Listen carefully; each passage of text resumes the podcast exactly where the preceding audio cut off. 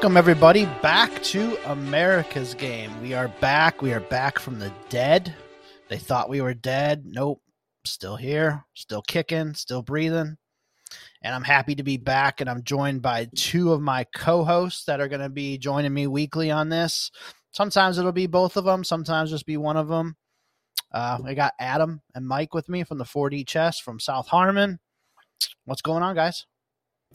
Oh yeah, what's up, Adam? What's that? Uh, what's that movie? Wolf of Wall Street. I ain't fucking leaving. Eric, I ain't fucking leaving. leaving. I'm not leaving. They're gonna need a wrecking ball to get America's game out of the South Harmon YouTube feed. Uh, I'm, I'm excited for this, man. This is gonna yes. be, you know, the if you if you're tuning into America's game like you probably have been for a while, coming to check it out on our channel. He's gonna have it on here uh, every week, every Thursday, it's going to be on YouTube here. You can also find it like you normally could in the past on podcast form, wherever you want to get that, Spotify, Apple, wherever you want to. So nothing's changing except for the location of it and the fact that now apparently Eric, you got to deal with one of the shit one of the shit commanders um, weekly. So that might be a little more difficult for you dealing with one of us every single week on your show. Nah, you guys, you guys have been good friends to me since uh, you know a couple, almost at least a year now. You know, we did um, the start sit shows together. We've done tons of podcasts together and shows for for your guys' stream and, and other ones. Um, you know, I, have been pretty cool with both of you guys ever since. So no, I'm happy to be a part of this, man. Like like I said, we're we're all really good friends. There's no, you know, this isn't a transactional relationship. So, you know, this is this is cool. So I, am happy to be doing that with two two friends. You know, yeah, absolutely, so man. Nice we, have been uh, we, you know, it's funny, man, because we when we first started in Heisman and you know getting to know each other, a lot of the same, you know, humor and craziness. Processes at times a little different, but uh, mm-hmm. we we are we we are we are really cool, man, and we've done start sit every single week last year. Despite Mike or me having intolerable takes on who to start, he was there every week. He's here. He's here for America's game, man. We are going to enjoy this one. So everybody, buckle in. Uh, if you're new to this this uh, at the South Harmon YouTube, you're in for a treat, man. Eric does a great job with America's game. And make sure you're uh, you're welcoming him in, people. He's one of us, Google Gobble, one of us. And Eric, you know, don't don't trip, man. We are we are good friends. That's not how it started, though, right? We butted heads many a time. we got to tell. We got to tell the real for early part, right? Keep it. Yeah, that might be like a, an AMA one time or something. I love that. Yeah, yeah I love it. But the, the, the minute I found out Eric was AMA in uh, free, free agency, man, I picked up the phone, man, called the agent, like, hey, we're claiming you off waivers. Yep, that was one of those waiver wire pickups that you're just like, all right, well, this is why I have my fab because this is a this is a must add. Oh, I'm glad I yeah, saved it no. too. I, I, blew that whole load. no, I appreciate it, guys. Uh, before we do start, though, I do want to mention, man, there were so many people in Scott's GroupMe uh, from Discord, from Twitter. Uh, a lot of people DMing me about, hey man, when's the show coming back? That's my favorite show on the feed. Um, you know, I miss it. All this stuff. That was my favorite thing to do on Saturday as I go out, walk the dog, or, you know, I'm taking the kids to, you know, some sport or something like that. And I would listen to it all the time. I just want to say that's one of the reasons that, you know, I did reach back out to like Adam and Mike and we kind of got the ball rolling a little bit. Um, talking was there was so many people that reached out and said how how much they missed um, the show. Just I mean I know I know some of it's me, most of it is from Scott. Scott will be on here once in a while as well. But no, I really do appreciate you know everyone that reached out and said this is their favorite show. You know, one of their favorite shows that they listen to, and that they gain so much knowledge and just roster stuff that we always did. So no, I just want to say thank you to everybody that you know did reach out. It, it really meant a lot. Um, I know, like the July Fourth weekend, man. I just tell a quick story. Uh, July 4th weekend, NFL Network always does the America's Game reruns of their show that they do. So I literally got at least 15 messages just that weekend alone, just because I think people were watching NFL Network and the show was on. They're like, oh man, America's Game. Oh yeah, whatever happened to it? You know, stuff like that. So I think that had a lot to do with it too. But uh, no, I just wanted to say uh, appreciate all of you guys for listening. We're back, hopefully better than ever. And uh, we're gonna keep this thing uh this thing rolling, man. Hey, and, and make sure you guys are tapped into. Eric will be doing start sit with us during the season when we bring it here yep. on this YouTube channel. So the trifecta will be back together every Sunday. Uh, we might oh, not yeah. always be a trifecta on America's game, but we'll have Eric. I know yeah. you had some uh, some pretty damn good guests on when you had it the last time, even when Scott wasn't in. Having Scott on is always a pleasure. But uh, you, you talked about the people reaching out to you, like missing it. I missed it, man. Like that was one of the few things that I was able to consume, and partly because of you know Saturday and you and Scott had a good connection and a good vibe, but you also were growing into your own as a as a content creator. And you know, right. I've been Adam and I have been down this trip with shit. I mean, who we kidding? We still growing. We still growing, but yeah.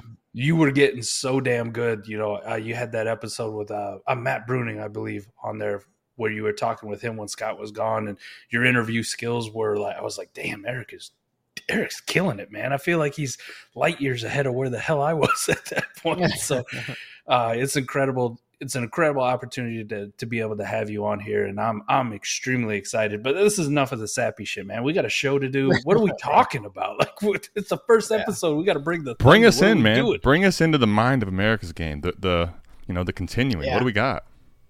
Yeah, well, just a quick touch on that. That Matt Bruning episode was definitely probably my favorite episode of America's Game. Um, I put Damn, in a lot of work fired, on that, Mike. and I, oh yeah, we, it, we were on it, after the draft, not, weren't we? It was. Uh, I mean, it's not because of you know, and uh, all my guests were great and all that, but it was just that one was more personal for me because it Scott had stuff to do that week and whatever, so it was all left up to me. So I had to like actually prepare and come up with questions and do it all and set it up correctly and i thought i did a pretty good job on it so that's uh no nah, you nice killed it man. you killed that, it. You killed it. You killed that one. Yeah thank you.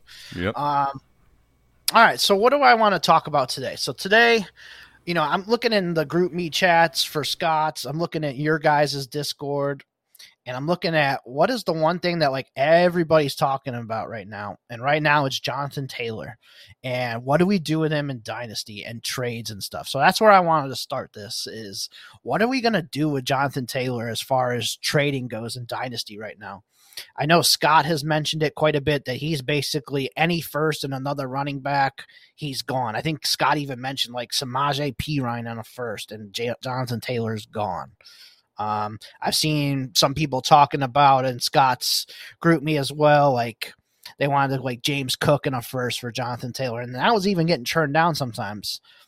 I think I'm still a little bit higher on Jonathan Taylor. I mean, I get it. This year might not be the best. We don't even know if he's going to play. He's on a crappy team. He might shut it down towards the end of the year with like a quote, you know, fake injury or something if he's not healthy enough, he might just like, hey, I can't go. Sorry, you know, one of those things. And and that does creep into my head too. Like he definitely could do that because I don't think this team's going to be, you know, some juggernaut playoff team that's, you know, 10, 11, 12 wins or anything. So what are we, what are you guys looking to do with with Jonathan Taylor? Are you looking to just sell him off for our first and another running back like Scott is, or do you have higher hopes like I do that I kind of want I want somebody better than James Cook in a first?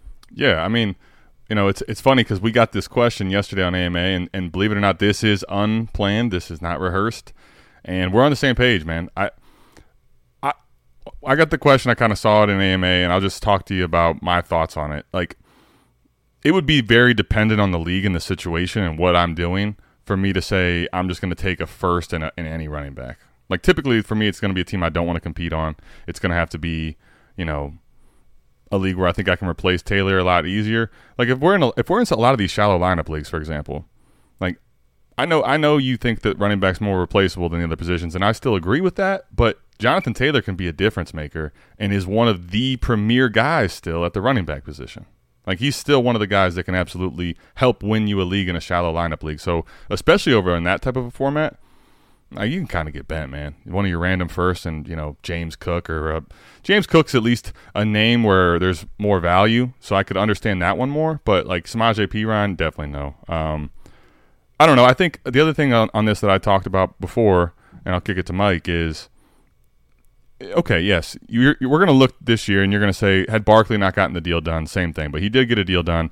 But Jacobs, you're looking at you know now JT being unhappy maybe these guys they play enough games, they get their year accrued, and then towards the end of the year, If they're banged up or the team's not that good, they they sit out. Sure. But guess what? Every running back on your team that we're talking this is August 2nd we're recording this. You're hearing this on the 3rd. Go through and name me a running back on your team, any one of the teams in your leagues, and you say, "Yeah, they're going to play in the playoffs for sure." It's going to happen. You're kidding yourself. You you don't know that. So why why are we saying we are going to predict that far down the road with Jonathan Taylor when one it may not even be the case, and two every running back on your roster could be missing time in the playoffs. Like that that to me is not something that I'm going to pivot off of an asset in a running back that's that elite in my in my mind. I think the the overall process, like the sentiment of tearing down to a running back and a, a future first, it makes sense. But I'm not willing to go as crusty as like what I've heard already. You know what I mean? Like it, the JT News has opened up the the tier that I'm willing to go to for that first round. But I'm not going like my my ranks. If you guys follow my stuff, you're part of the Patreon, and you can see the ranks, right? Like we get past like RB 24, and I go, nope, not a fucking chance in hell, right? Like RB 25 on down. No, no, I don't want, you know, I, I love Antonio Gibson, but I don't want Antonio Gibson in a first. Okay. I just don't for my Jonathan Taylor. I'll die with Jonathan Taylor before I ever let that happen. It has opened it up though, probably to that next tier. Like if you told me if there was no JT no JT news, right? We we were sure he's coming in and he's playing, and we didn't have all this drama. And you know, maybe they gave him a, a contract extension already. Let's live in that hypothetical wor- world. Like I tell you, like you know, Josh Jacobs in a first, okay. Najee Harris in the first. You know, if you still believe in Kenneth Walker, Kenneth Walker in the first. And I go, that's probably where I am. Like, I don't really want Travis Etienne or J.K. Dobbins or like one of these guys. It would have to be, like Adam said, league specific. If I'm competing, I can talk myself into Derrick Henry in the first. You know, I'm going to get similar production plus I net a first. I'm only looking at a one year window. But because of this this news, it's opened up that tier where I go, you know, Cam Akers in a first. Yeah, yeah, I think I can get behind it. You know, Dameon Pierce. Up. I'm not a big Dameon Pierce guy, but Dameon Pierce in a first, uh, Joe Mixon in a first, Aaron Jones in a first. Like it's opened it up to those crusty producers, not Dameon Pierce, but those other guys. And I go, that makes a lot of sense to me. But then I start looking at the next tier that I have after him, and it's like Tank Bigsby, no. Charbonnet, no. Miles Sanders, Rachaad White, like those kind of guys. No, I'm good. I'm good. The other point I have about Jonathan Taylor, too, is we got to look or, or, hold him in a different lens, right? Like if this situation was going on with, uh, let's say it's it's Austin Ekeler. Well, what's the biggest difference between Austin Ekeler and Jonathan Taylor? They've they've both been elite producers in the last couple years. Like we've seen them both be elite producers, but one of them's not even 25 yet, hasn't even finished his first contract, and the other guy's damn near 28 years old. Like if this happens to a 28 year old running back, forget it. Like you, we've seen these guys fall off a cliff like that, and they're done. Like it's over. It's Le'Veon Bell. It's Todd Gurley. We've we've seen you be good, but you got so old that nobody gives a shit anymore. Your career's done. Like it's fine. You move on to the next team, and you're probably half ass. You're trash. I don't think we've ever seen it with a running back this young who's hit that elite threshold. Right? There's some young running backs who have hit dynasty value like cliffs, or or have like fallen off if you think of Cam Akers or J.K. Dobbins because of their injuries, what's different between those guys and Jonathan Taylor? Those guys never had an elite season on their resume. Like they've had flashes, but they never hit elite seasons as overall producers. So I think when it's somebody this young, we got to treat the situation a little bit differently. And that's why I say, man, I get down to these other running backs like the Achanes of the world in a first. I go, no, I'm good, man. I'll just write out Jonathan Taylor because I said on the AMA, it's we act like if he doesn't play football this year or he misses games or he sits out week 17, whatever the story is, he's not playing at all in 2024. Like he won't be on a team somewhere. The Colts are just going to hold him for two years and not let him play football, or he's going to choose to not play football.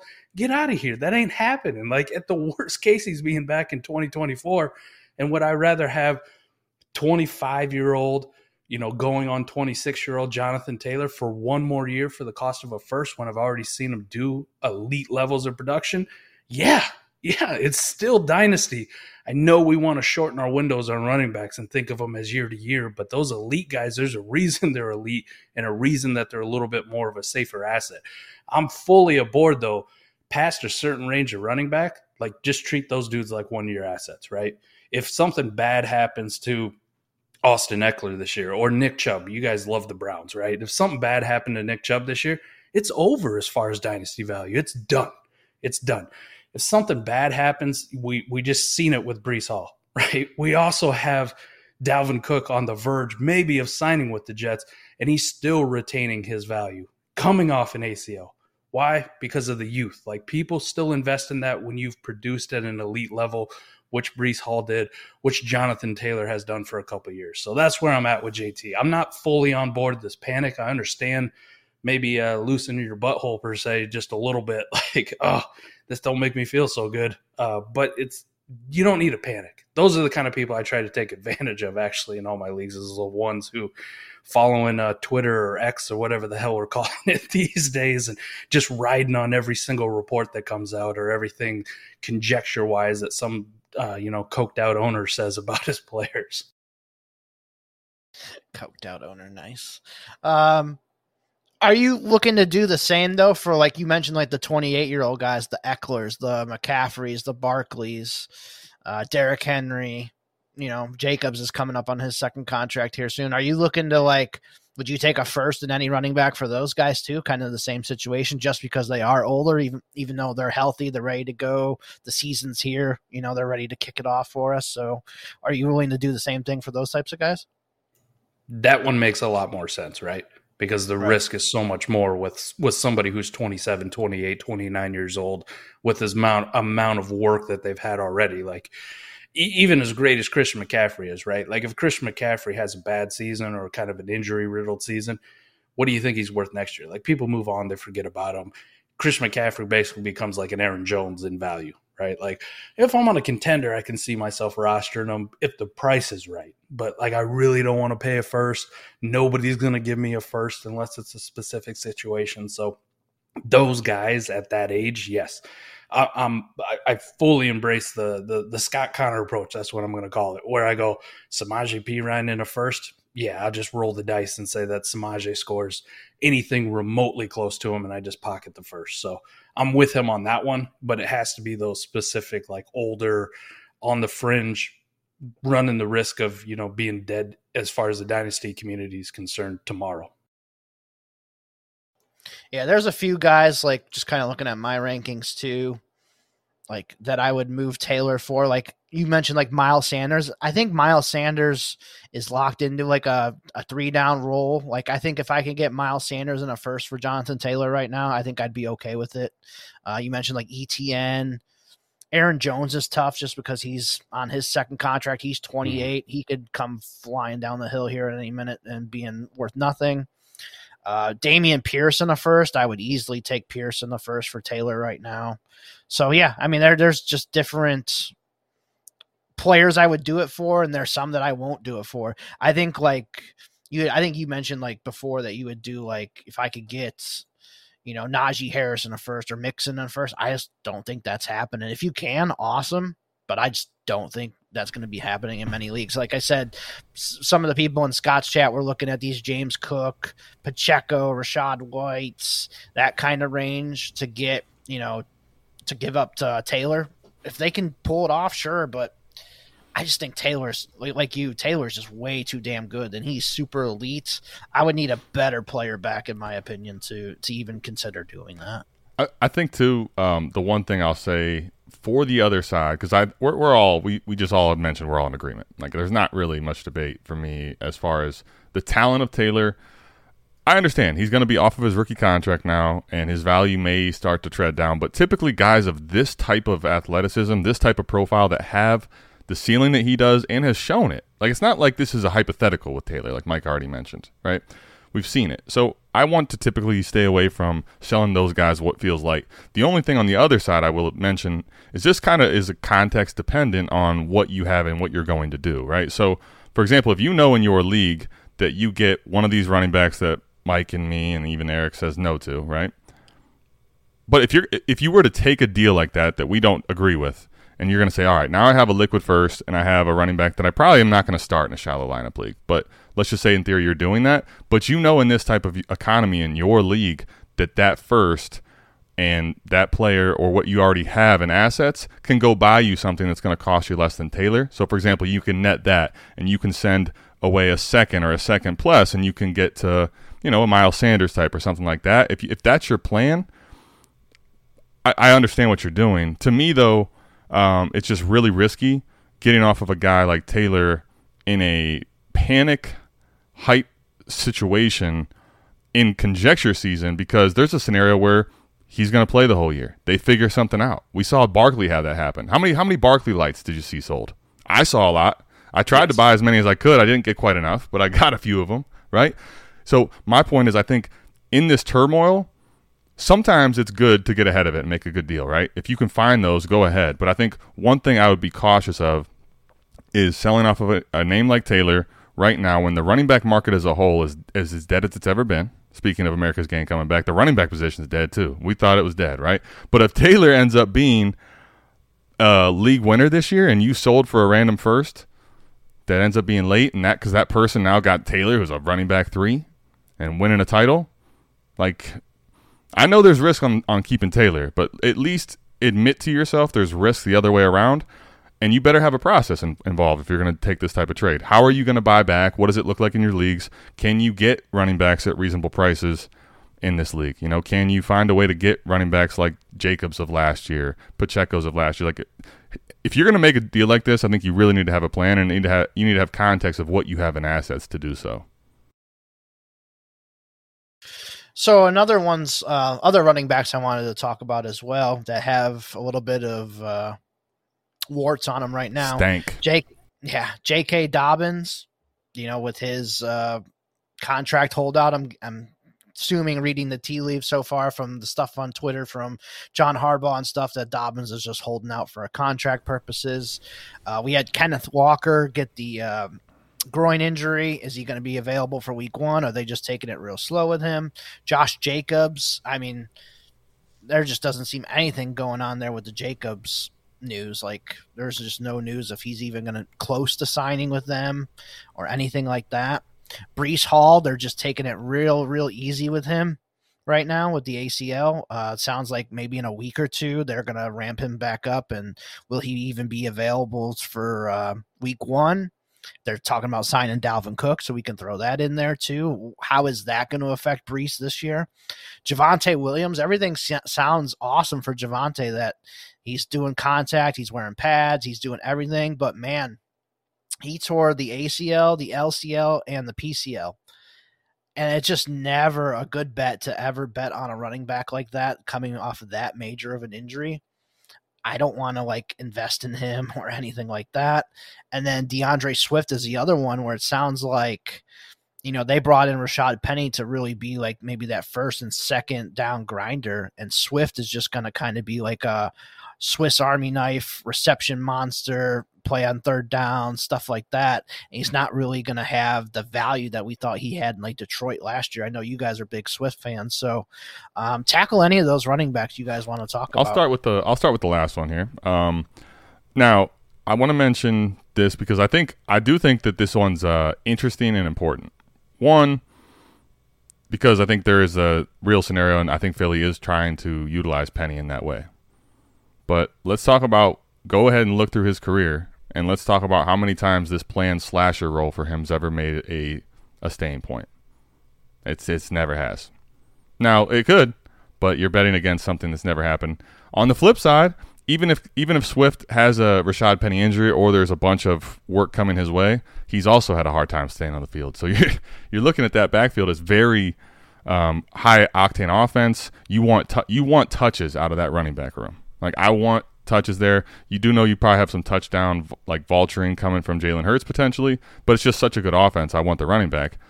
But right now, like projecting that running back room is going to be interesting. We don't know how they're going to use Swift. We don't know how healthy Swift or Penny can stay. And personally, I, what I'm not doing, like I don't really want to trust Kenny Gainwell, but you know, and, and on lineup That's leagues, you, you just mention. you you just kind of I think with him, you're holding him on lineup leagues and just waiting until and seeing what happens. And if there is a shot, there's maybe some value there. But like right now, I don't project him to do much. Yeah, I just don't know how many touches there are to go around there with Swift and the Eagles. Like Gainwell's not going to just sit there and not do anything. He's going to get your five, six touches. Swift, we've seen he can't handle more than 10 touches a game, it seems like. At least how the Lions used him. Um, and then, you know, Penny, you know, you want to try and keep him fresh too and not have him using, you know, 20 carries a game or anything as well. So it'd be interesting to see how that goes. Go ahead, uh, Mike. So this, as the resident Eagles fan of the here trifecta here, here okay? we go. I am more willing to invest in D'Andre Swift than a lot of those other guys that you named too, right? Like the J- J.K. Dobbins thing, I really like J.K. The the whole contract situation between the two is, is hilarious too, because John Harbaugh is the one who put him in this fucking position to begin with, right? By trying to keep his stupid streak alive in the preseason, got him hurt, will cost him a season they rushed him back last year, had missed more time, and then when he finally got back towards the end of the year and looked healthy, he was he was the J.K. Dobbins that we all expected. Now we go into this season, you know, I haven't heard a, a, peep about Gus Edwards. Like it felt like everybody was on the Gus Edwards train about this time last year, even though he also had a knee injury, and then we didn't see shit from him. And I, I feel like we're we've 365 days later, and I still haven't heard shit about Gus Edwards. So it does feel like the Ravens need J.K. Dobbins.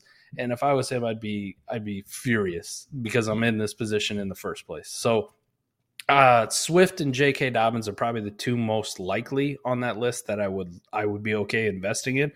Uh, Javonte Williams this is the thing last year when he got hurt, right? And you mentioned how devastating the injury was, and we had just seen it with JK. And at the time that Javonte got hurt, JK was nowhere near looking like old JK Dobbins. It looked horrible. All the training camp footage looked looked brutal and abysmal. He could barely move, wasn't bending his leg when he was walking. It was crazy.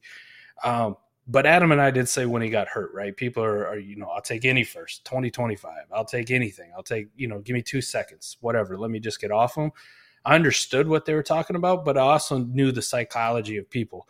And whether you like Javonte Williams or not, if you sold for just any first or any couple of seconds or whatever the case was, you sold low last year. That was the one thing we cautioned against was there's going to be some report at some time where it's like he's ahead of schedule, he's doing this, and people get right back on the whole Javonte Williams hype train. Now, this is the time where you capitalize. And I'm with you, Eric. Like if I got a lot of Javonte, if I could move him now and I get a first and a second, like getting that extra, squeezing that extra second out, or squeezing in an extra third out, or in best ball, squeezing that extra, you know, third string wide receiver that might have a chance to actually help me compete this year, that was well worth me just holding on instead of just panic selling the minute he got inj- injured. So, on the D'Andre Swift thing, I really like him because he's on an offense that is, we know for a fact, is dynamic. It is one that's going to score a shit ton of points. They have a fantastic offensive line. They have weapons all over the place. And whether it's uh, D'Andre Swift or whether it's a guy like Joe Mixon, like I don't think I think at this stage in his career, Joe Mixon it probably wouldn't go down as one of the most talented running backs just because he's been so beat up. And there was times last year he looked horrible, but I still very much like Joe Mixon because he plays with the Bengals. And that offense is going to be in the red zone a lot. And he's going to have a lot of chances just to fall into the end zone. D'Andre Swift, I do feel – is is Joe Mixon, but maybe three years ago.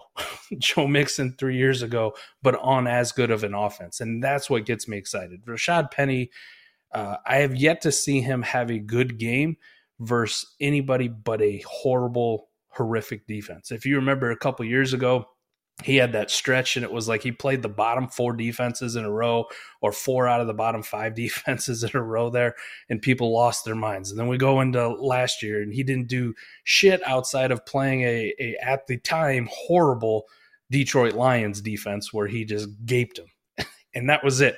After that he got injured and we never saw rashaad penny again I'm not going to put any stock in that guy like taking a lot of work away from somebody who I think is much more talented, could be a three down back, which probably won't be utilized that way. Kenneth Gainwell, I mean, I know he's on the team. That's about all I can say for him. I had a lot of hopes for him. He was one of my favorites coming out. I had a lot of hopes when he went to the Eagles, but we've never really seen anything from him. Like if he gets his two, three touches, congratulations to him. Like he's just more of a spellback at this point. So I'm more comfortable investing in D'Andre Swift. I'm not investing in him like I did last year with, you know, Antonio Gibson and those guys. I'm not sending my first It's it's August. We're recording this on August second.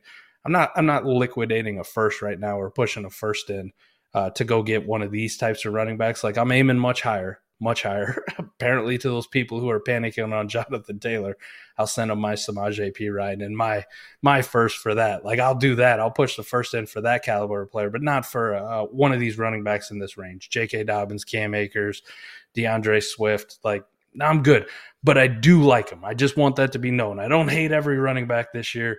I do like him, and it's not just because I'm an Eagles fan. I think he's extremely talented. I think Dan Campbell just really hated the fact that the guy was banged up all the time, didn't practice, so he just never gave him the workload. I don't think Nick Sirianni is going to play it the same way. I think he'll utilize him. To what extent he catches passes remains to be seen. There was once upon a time we thought Cam Newton couldn't throw to a running back at all, and then Christian McCaffrey happened for him, and all of a sudden he, he could throw to a running back. So uh, I'm not going to say Jalen Hurts can't throw to a running back. He's only had Boston Scott, Kenneth Gainwell, and Miles, uh, you know, stone hands to throw the ball to. So uh, now he actually has a pass catching weapon. We'll see if it actually comes to fruition, and everything I've been hoping D'Andre Swift could be actually comes true this year. Yeah, and I also think one last tiny point on that is that D'Andre Swift, even on limited volume, we've always seen has big play upside. But if you tell me that type of a workload, which is not even sustained at the high end level of touches, is going to be that type of an athlete that can pop off plays in chunks in the Philly offense. I think that's a little bump for him, even if he's still in a role which we don't love for fantasy. I think his ability with limited touches in that offense is a little different anywhere than anywhere he's been. Yeah, I think the one point I want to bring up too is I think it's going to be hard to predict though when Swift is going to have those games. For sure. Best ball, sure. Lineup, oh man, I'm shitting a brick trying to decide when to play him because. So we we getting we're getting the start sit crew back together for all our D'Andre Swift every week, right? right, pretty much. It was like every question last year. uh, but no, I mean, like we haven't even mentioned AJ Brown, Dallas Goedert, DeVonta Smith, like and Jalen Hurts running the ball, like those guys all got to get their touches too. You know, Swift's going to get touches. Gainwell's going to get touches. Swift's going to get touches. So, like, there's a lot of people to get the ball to there. Um, and then it's going to be super hard to trust Swift weekly, um, especially in lineup leagues. So maybe in your lineup leagues, you can maybe see if you can deal Swift and and uh, move up. Maybe he still has enough name cachet. Do you think somebody would take Swift in a first for Taylor? You know, maybe that's something you could do. Uh, I think I think yeah. right now it could happen. I was actually that was going to be what's funny is that's a perfect segue. I was going to give that question to Mike on the opposite end. Mike, if someone let's talk about it, because he's giving it to you on the flip side. We were talking about tearing down from Taylor and what do you get at first for what what, what level of mm-hmm. running back. We mentioned a bunch of names, but didn't mention D'Andre Swift. So which side of the coin are you on with him? This is this is tough, right? This is I'm going to tell. This is the this is the tough, isn't it? Yep. I'm going to tell the audience, don't do it this is one of the few times where I, you know, I give advice and I don't follow through. You're not going to practice what you preach. Oh, I love D'Andre Swift that much. Like I am, I am that much in on him. Where if you offered me Swift in a first for my Jonathan Taylor, I'll just let JT go. Like I would, I would take the mm. Swift in the first side. Now I don't think that's probably the right process play for a lot of people. You know, when we go back to our first conversation there about Jonathan Taylor, I think it's too low. And Eric, you brought up a lot of points on why that would be risky as well. I, I don't advise people to do it, but if you're, I guess if you're like me and you love D'Andre Swift and you you love the Philadelphia Eagles offense, then yes, like I'm in. Eh, one of the things about D'Andre Swift that I really like, Miles Sanders. I had high hopes for Miles Sanders for the longest time, and I was always frustrated with his usage. And it turns out that Miles Sanders last year, even with Kenneth Gainwell there, even with Boston Scott there, and they they had, you know, they had fucking Trey Sermon kicking around there for a while too. You know, like people thought that was going to be a thing. I also just kind of attribute like Trey Sermon to Rashaad Penny, but you know, not as sexy, I guess, in some people's mind. If we, are all talking about like the usage of of D'Andre Swift, what can it be, or is it going to be frustrating? Miles Sanders had frustrating usage and it didn't really matter, right? It didn't matter. And I think he's much less talented than D'Andre Swift is or ever ever was at any given point. So last year just eh, you talked about Eric like consistencies and spike weeks as far as like starting them. I mean, on the spreadsheet that we got over here, Miles Sanders came in at 14th, like RB 14, which is actually pretty good considering all the guys in that range are frustrating starts, you know, picking which when to start them or when to put them in your lineup. Like Joe Mixon's in here and he's got RB9 finish, and then he's got an RB43, and then a 14, then a 28, you know, a couple 11s, a 22, 25. Like outside of the ranges that matter, Miles Sanders surprisingly had more consistent weeks than than Joe Mixon did. And he had just as many spike weeks, which which is crazy. So if we ask ourselves the question, if we just take one for one, a guy that I think is one more talented than Miles Sanders, and I don't even factor that part in, if we just one for one D'Andre Swift into whatever role Miles Sanders carved out for himself, which was only 50% of snaps in reality, why couldn't he be RB 14, RB 13 at this? And I don't really care about like when I got to put him in my lineup. In best ball, it's perfect scenario, but in this range of running backs, there's not a sure thing in here. Even with guys like big names, you go if Joe Mixon's playing, I'm starting him because he plays on the Bengals. He's more inconsistent than Miles Sanders was, and and Miles Sanders is is half the guy that, that Joe Mixon is. So I that's why I love D'Andre Swift because I think we just keep looking at the negatives or we try to juxtapose what he did on the Lions. And I'm like, well, what if we look in the rose colored glasses and look at the rose colored glasses and just juxt- juxtapose what he what Miles Sanders did in the Eagles last year and just change the name to D'Andre Swift. And I go, if that's the case, holy shit, it's not a high bar to hit for him to actually matter in fantasy and be an incredible value. So the overall question, Adam, of JT for Swift in a first, that's why I'm going shit. I'll roll the dice, baby. Let me let me ride with Swift. I know gambling's the hot topic with all these Iowa State players getting suspended forever, but uh, let me roll the dice, man. I'm ready. I'm ready to put down my wager on D'Andre Swift this year. Mike's ready to continue to be hurt. Like normally say, you ready to be hurt again. He's just ready to continue to be hurt. I love it. I, I, think I think it's a, I think it's a tough line, man. I think it's a tough line depending on the situation where you, what what you would do there. I, I, think if you take the Swift side, I understand it, and it's more of a process play of now you're netting a first.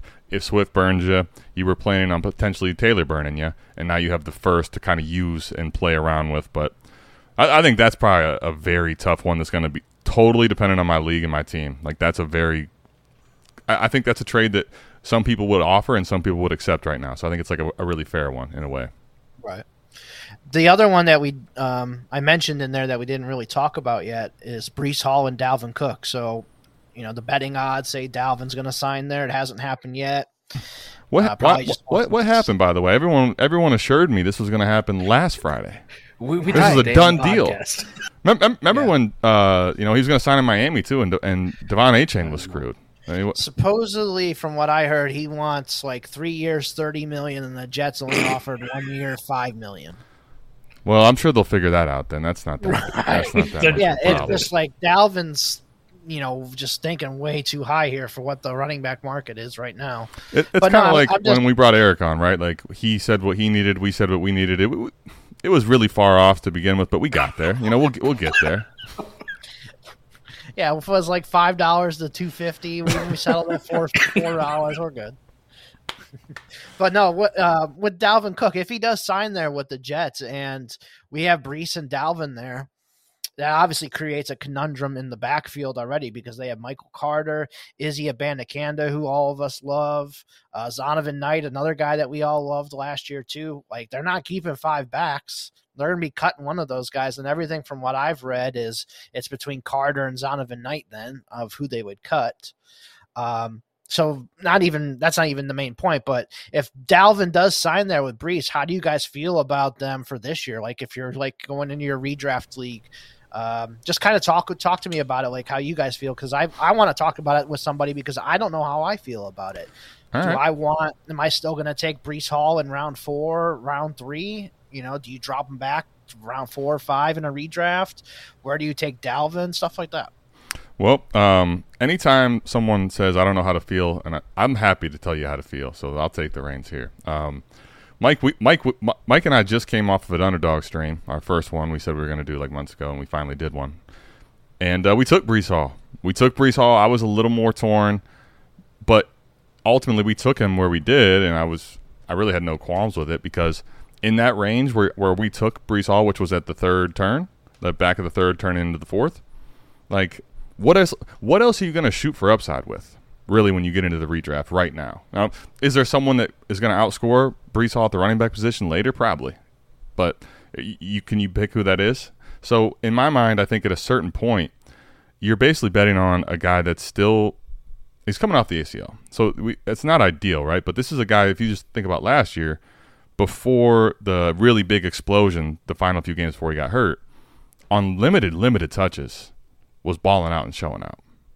So I, I see that scenario already where you take him and redraft and you kind of know it's not going to be the most sexy thing for the first few weeks, especially if Cook's there. But one, Dalvin Cook's an old running back that what, what have we seen? It's not Rashaad Penny level, but this is a guy that's always been banged up too. Breece Hall towards the end of the year, I think, could be a league winner.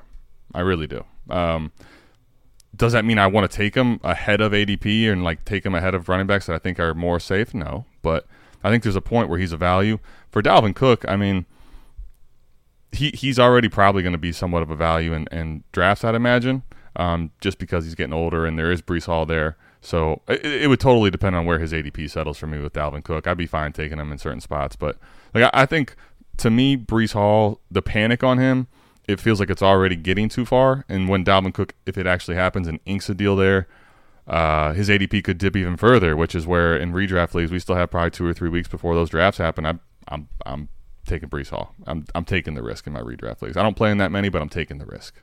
I I got uh, a home redraft league on Saturday just because uh, there's one guy in the league who is uh, from Europe and he's over here uh, vacationing, so they wanted to do the draft while he was here.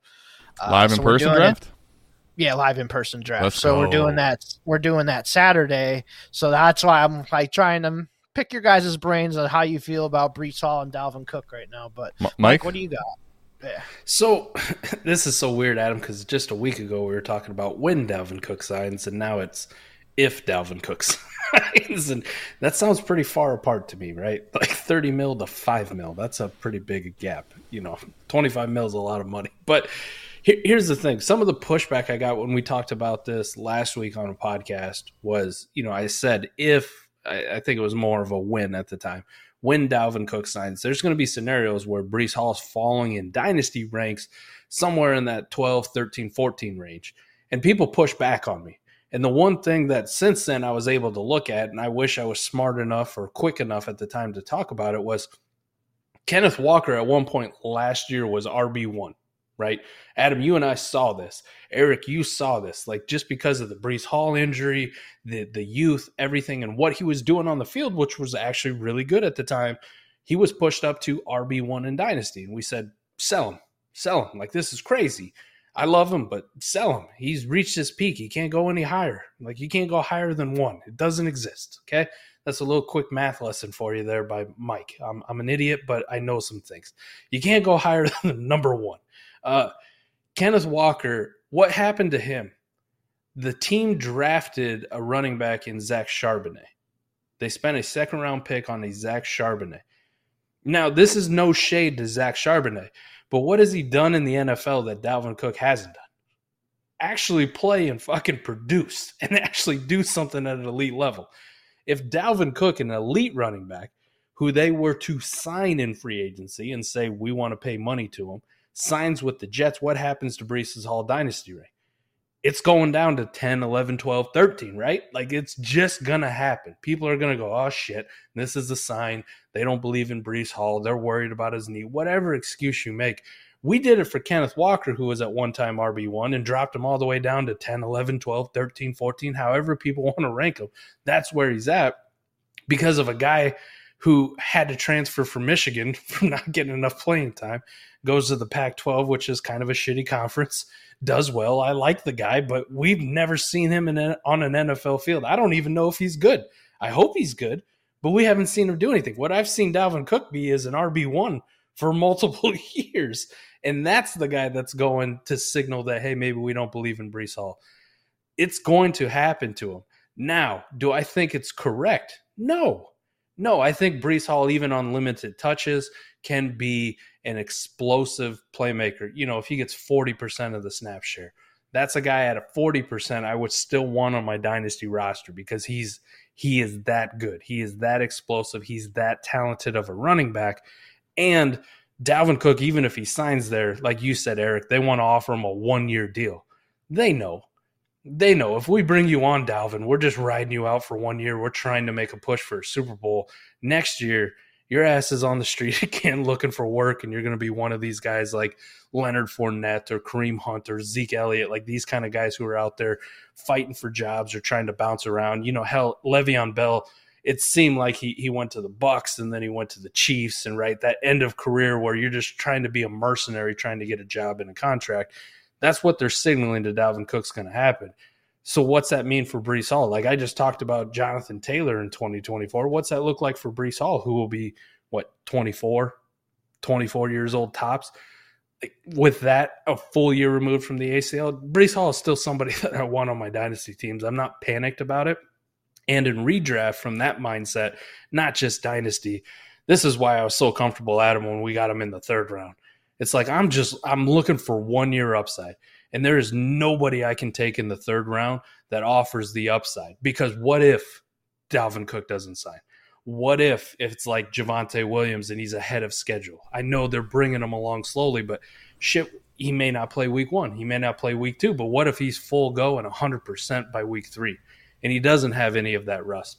I'm not saying he's going to be Adrian Peterson from a few, few years ago on the ACL, but if, if you're drafting Breece Hall as like RB12 in redraft and he gives you an RB4 season, holy Santa Claus shit, I just made money and it was on a third round pick. There's not a lot of guys in that range where I feel good like, oh yeah, I think this guy could be a, you know, top 3, top 4 running back. Could it happen? Yeah, absolutely. I think it could, but I'm not willing to make the bet. Breece Hall just sticks out like a sore thumb for me as far as upside appeal.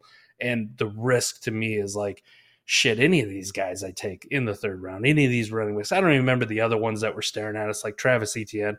Who's to say this guy can't get hurt? Or who's to say he's any good? Or who's to say Tank Bigsby doesn't take a shit ton of work and all the goal line work like we're reading about in uh, in the Twitter sphere at this point? So everybody carries risk the only one that stood out to me like a sore thumb as far as upside was Breece Hall, and and still does. Dynasty redraft doesn't matter. I'm still willing to invest in him. Right. Yeah, that's that's kind of how I want to play him too. He's got that upside. If I can get him maybe round, you know, three or four, I'm happy with that. I think I've taken yes. him a couple times there. Yeah, we took and, him in the thir- the three four turn too, so it was literally the, the mm-hmm. last pick of the third round. So he, he I think his value my, might fall uh, a little more. Go ahead, A oh sorry, yeah, a couple of my best ball drafts that I've done, some redrafts uh, as well. Dalvin's like there in round eight, round nine, and that's like almost an auto pick for me too. Like, yes, to get that talented of a running wow. back that late, yeah, it's like nuts. Just because he doesn't have a, a name next, a team next to his well, name. That's know? even better though. Like, I don't. Where is he going to go realistically? And you're like, oh man, I hate Dalvin Cook. There's a few. There's a few spots, but not like many. Even, even if I'm like in a redraft league and I okay, I get Breece Hall in round three. Okay, I am okay taking Dalvin in round eight or nine too. You know, I'll have them both. Fuck it, I'll eh, start them that, both. And that How would be one of those. I've started Chubb and Hunt together. Same thing. I was just gonna say that's a good. That's exactly where I was gonna go. It's like I think with Cook, it's not like in years past where Cook was the lead and Mattison is the the backup, and you're drafting Mattison. Like here, I'm drafting a handcuff. You're in that situation. I think drafting two running backs that have a chance to play for your team at the same week, or they're not. It's not a true handcuff situation, right? Like that's where I'm okay with it. The one thing uh, I'm going to ask you, Eric, too. I don't know how many of these like underdog drafts you've done this off season, but to me, I, I just finished up like 40 or whatever the hell I started when I went down to Florida but I'm I'm looking at them and it and, and this correlates also with dynasty startup drafts, like when you do them, what time of the year you're doing them, and it seems like all these over the summer, especially with these running backs, you you you touched on it, the the running backs who don't have a team next to their name, it just seems like are incredible values. Like they're almost auto picks for me in in a dynasty startup. If I'm in that contender or compete mode and I haven't gone like I want a productive struggler, I want to you know I'm not taking just value. I want an actual young team because I'm thinking of the future, traded everything. But uh, Dalvin Cook is one of them. Uh, Alvin Kamara, because it also seems like today, too, people are double counting the suspension. Like his ADP already said he was getting suspended, and now that it's like, oh, yeah, he's expected to get suspended, we're going to double count it again. He's fallen even more. Uh, Zeke Elliott, I, I I fucking hate the Cowboys, man. I, I can't stress this enough. I despise them, and I've never liked Zeke. But in these underdog drafts, it's like RB 55 or something like that, something ridiculous. And I'm like, man, Zeke's playing somewhere. Even if he's a two down grinder and gets some goal line work, like at RB Yeah. 55, the touchdown Mhm. appeal alone is worth it. Uh, It just seems like if you're a running back, Leonard Fournette's another one. Like I could see Yeah. left tackle Lenny signing somewhere and having like three, four decent enough games where you could start him. So I really feel like Eric. Do you, do you also see that in yours where it, it feels like those guys, if they just don't have a team attached to it? DeAndre Hopkins was another one. That's not even a running back. He was a value for the longest time just because he didn't have a uh, uh, a team next to his name. Did you also see that, or do you feel the same way about those guys? If they don't have a team next to them, that's kind of like a little bit of an edge where you go, "Yeah, I'm good with it." Like the price is just Oh, too yeah. good for me to say no to. Yeah, and that happens every single year. If they're a free agent still and they're still hanging out there, they're always a value. It seems like, and it's if you hit the right spot or the right guy, and he signs somewhere, and his value skyrockets like four or five rounds, man, you just made you know a bunch of bank. So yeah, I, I'm all in that. And then to your underdog question, I think I've done like five or six so far, and I just brought up one that I did. I think this is like when underdog first opened up. Um, so we didn't know much about you know Barkley and Ekeler and Mixon and those guys. So I got uh, the 12th pick in this one, and I got Barkley and Ekeler on the turn there. And usually everyone in an underdog eats up receivers, but I'm like, man, getting Barkley and Ekeler right here, and, and Bijan was still there too. Um, but I chose Barkley and Ekeler just because I've seen them do it, and um Bijan didn't have a team yet because this was before the NFL draft. Yeah, And I got Joe Mixon at pick 84. So that's like, I don't know what, round seven, eight, somewhere in there. Jesus. Yeah, where I got Joe Mixon that far. So I have Barkley, Ekeler, Najee Harris, and Joe Mixon on the same best ball team. So hopefully that team just smashes this year. I'm looking forward to Good that. night. That's crazy. Yeah. Yeah. So I yeah, you you can get some insane value when you draft early like that, especially like we just talked about with guys that don't have a team right now. Like Zeke and Fournette are probably good values. You can get those guys like round 12, 13, 14, 15 in that range on like uh, FFPC that I've been drafted on, stuff like that. You can get those guys that late and tremendous value. I think like I mean, we can talk about it real quick, but like I think Zeke resigns back with Dallas. I think that's where he's ultimately going to end up. I, I like that. Yes. I mean, Yeah, the later I mean, it it just- goes, it the more and more sense. logical it seems, right?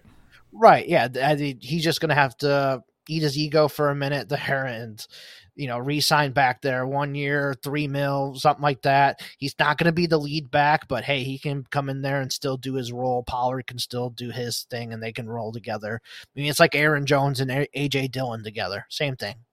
Um, Leonard Fournette, I think maybe I'm thinking Vegas. I think Vegas makes a good landing spot for him. Vegas, without- baby. yeah, without um without Jacobs right now, I mean he could easily go in there and be the workhorse there. That's kind of what I think. Kareem Hunt, I really have no idea. I haven't heard anybody even really interested in him, so I don't know there. But I was um, going to say with with him, I see a I see a Zeke scenario where he he wanted to whine and cry and pout his way out of here all off season, not knowing what the market would be, and you got nowhere to go. And Cleveland doesn't have an actual second running back unless you really like Jerome Ford, which I I kind of do, but not over the uh, right. sure thing of having a guy like him that knows the offense and stuff. So if he would come back and kind of like you said with Zeke, eat his ego, put his ego aside a little bit. You know the system, you're comfortable. I, I could see that being a very uh, similar thing with him. for sure. Yep. Um, all right, last little topic I wanted to get into before we end up here. Um, obviously, I mentioned I'm doing that home redraft league this weekend. What is like?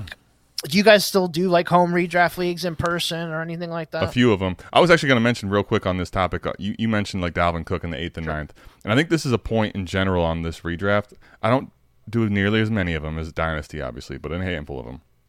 So if you think about what the ninth round means, if you're in a 12 team league, like that's already pick 96 if it's the 901. So you look at like just ADP, and you just think about to yourself when you get to this range, like I think one of the the reasons that the free agents that you're talking about have value is if a guy like Dalvin Cook, if you miss on him, okay, you miss.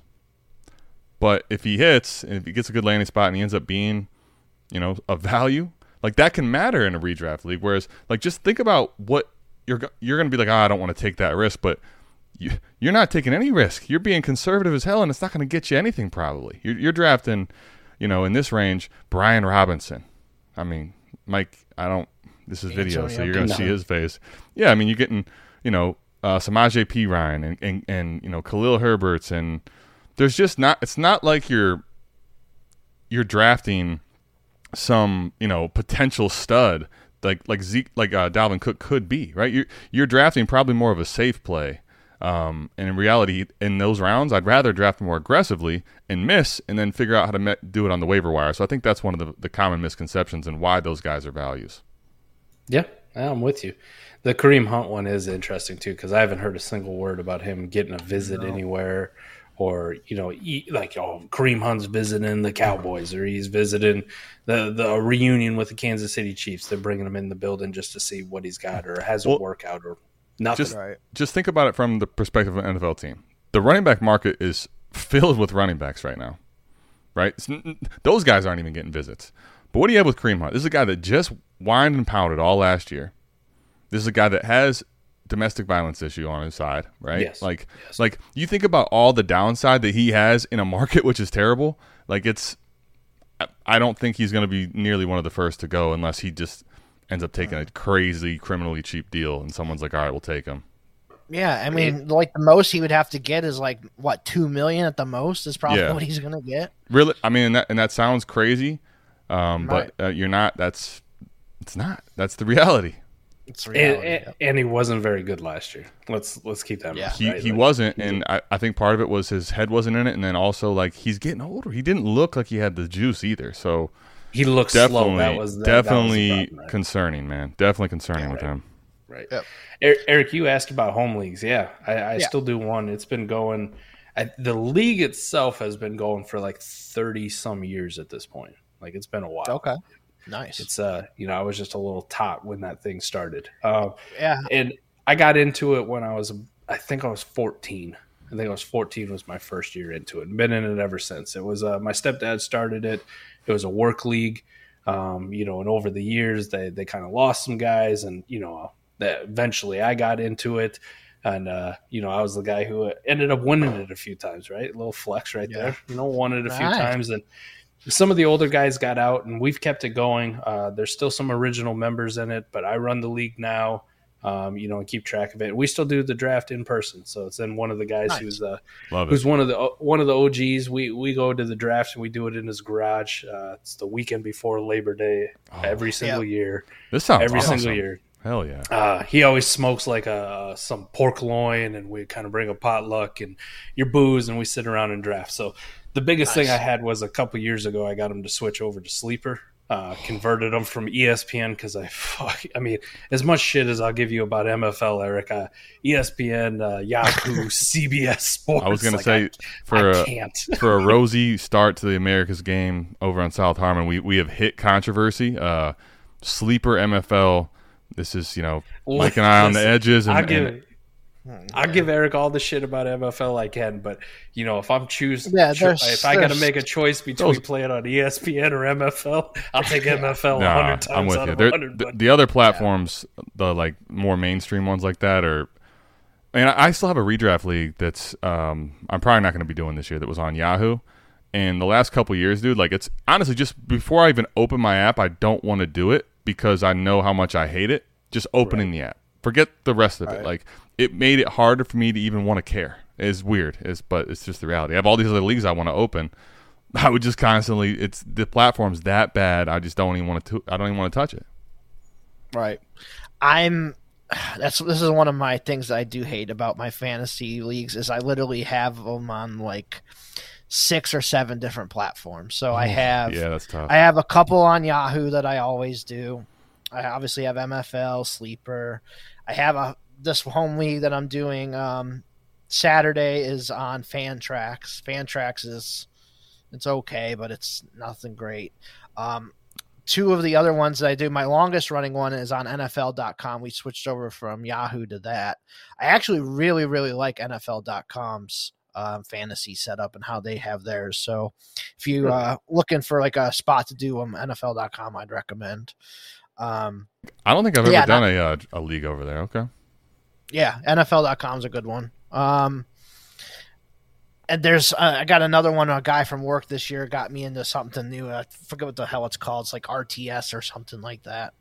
Um, so I got like yeah, like seven different platforms I'm doing leagues on. It's crazy. So, um, but no, get, getting into my last question here real quick before we wrap up. Um, what is some of the best advice you can give, and what are something you like always screw up, and you're like, or always something that you mess up every single year in the redraft league? So, kind of just want to end it on that. Mm, I like this. Both sides. Mike, go ahead.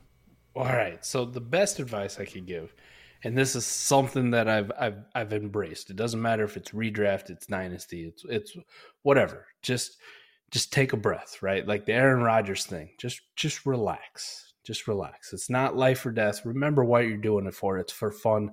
Relax. R E L A X. Relax.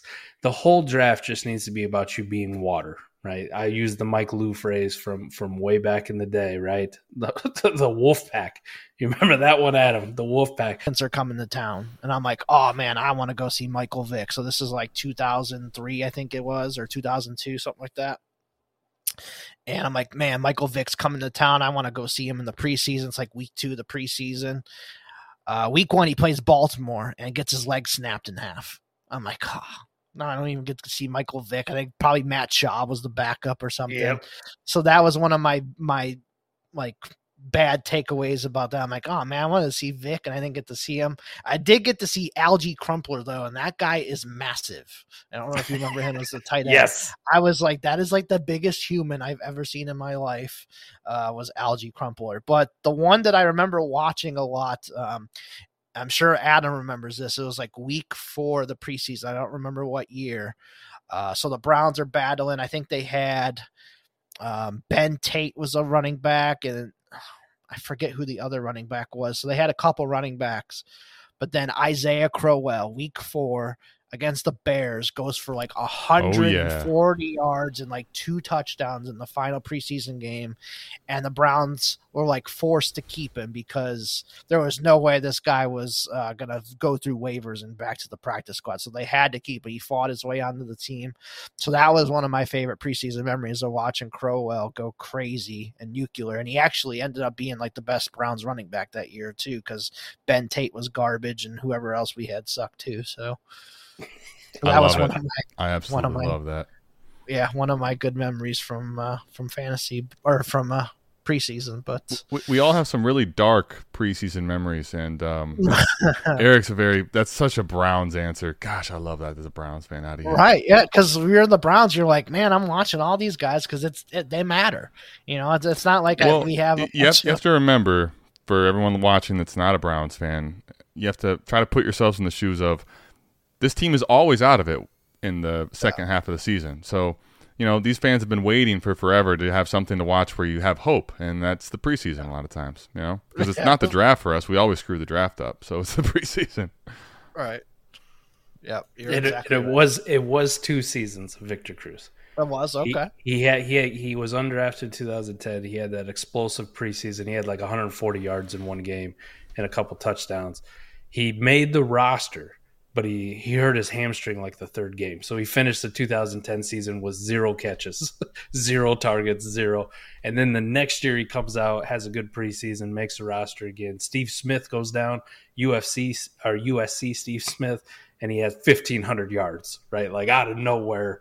Victor Cruz 1500 yards from being undrafted. So it was I wasn't crazy. I thought it was two preseasons in a row because it was like I watched the one and I'm like, how the hell is this guy not the best player on the team? Right. And then and then you got the disappointment, but he did pull his hamstring, so he didn't play for the rest of the year. It's crazy. Crazy. Love Good- the preseason memory. memories, man. Love the preseason memories. Yep. Good memories. That was a good uh, favorite game to uh, start podcast again. That's for sure. Speaking of which, uh, you know, tomorrow when you when you go to see this, you'll um, no one is playing in the uh, the Packers and Browns, um, you know, Canton football game. But football is back, man, officially starting You tomorrow. mean, J- you mean the Browns Browns. and Jets, man? what did They're I say? the- I'm, He said the Packers. Packers. Pa- I I'm, I'm thinking of I'm thinking of Aaron Rodgers. Rodgers, There we go, yeah. man. See, my brain is I can't admit he's a Jet yet. Wow, that's bad. Hey, Zach Wilson starting. Boom. You know, against, against Kellen Mond. It's going to be a great. great there's a there's a big race to see, um, you know, if it's going to be Zach Wilson or Trey Lance that actually matters in the preseason. I might bet some like uh, some Dorian Thompson Robinson, Cedric Tillman props. Like I might, go. we might throw that in, right? DTR Hassan Hall for the Browns, running yeah. back. Just Who's props, that? Uh, man. Who's that? Who's that new Victor Cruz? Right, New York. Jason Brownlee. Oh, Is that the guy? Oh yeah, my yeah, God, he'll, he'll, he'll get a lot of run tomorrow. He will.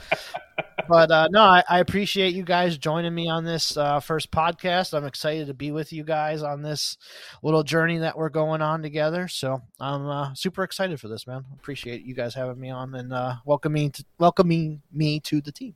Yeah, man. Welcome Well, to the welcome welcome to the team. Um, you know, this won't be as warm and receptive every week. This is the you know we're getting the warm and fuzzies out of the way, and there'll be some more, a little more, a little more heated debates. It'll be awesome. I'm looking forward to it, man. Glad to have you on. Glad to have America's game on South Harmon.